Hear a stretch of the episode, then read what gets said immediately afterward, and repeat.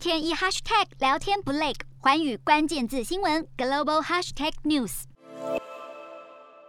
疫情下，工作时间变得不稳定，更多企业开始探索每周四天工作制的可行性。冰岛二零一五年开始一项缩减工时的实验，进行四年，参加成员从朝九晚五的上班族到长期轮班的医院员工，共有两千五百人。实验得出的结论是，工时减短不但让参加者身心更健康，工作效率提升，工作的成果也更为丰硕。日本的微软也发现，每周上班四天，让公司生产率飙升四成。西班牙政府同样跟进，从去年开始全国实验，代表四天工作制越发广泛地被采纳。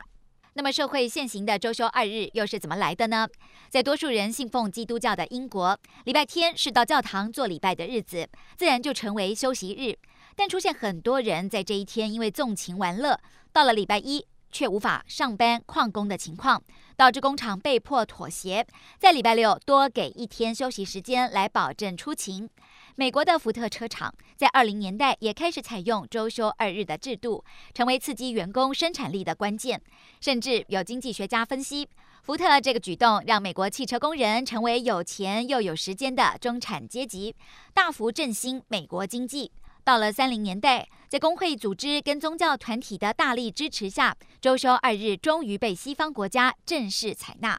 经过将近一个世纪，现今社会更加看重劳逸结合的工作方法，也让四天工作制成为一个新选项。讨论声量逐渐扩大，支持四天制的人认为，这项措施，可以帮助员工舒缓身心，提升工作效率，还能减少通勤导致碳排放，有助于男性与女性之间公平分担家务责任。相反的，有反对人士辩驳，四天工作制会让国家经济失去对投资创业者的吸引力。英国著名的亚当斯密经济研究所更提出警告：如果强迫减少工作时间，最终人们的收入肯定会减少。一个社会要执行新的规则，总会经过长时间的审慎评估。